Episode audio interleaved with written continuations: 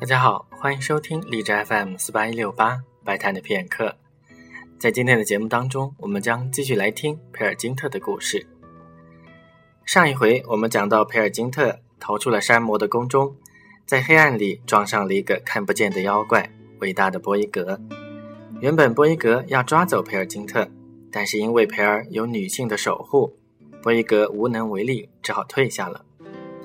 守护培尔的是一位名叫索尔维格的姑娘。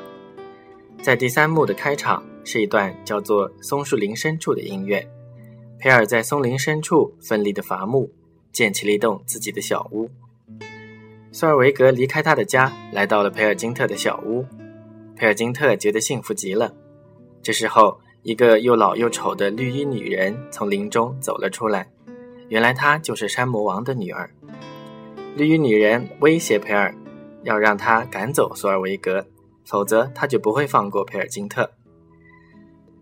培尔金特看着他，想起了被他抛弃的英格丽特，也想起了那三个牧羊女，觉得心中有愧，决心要到海的另一边找到忏悔和赎罪的方法。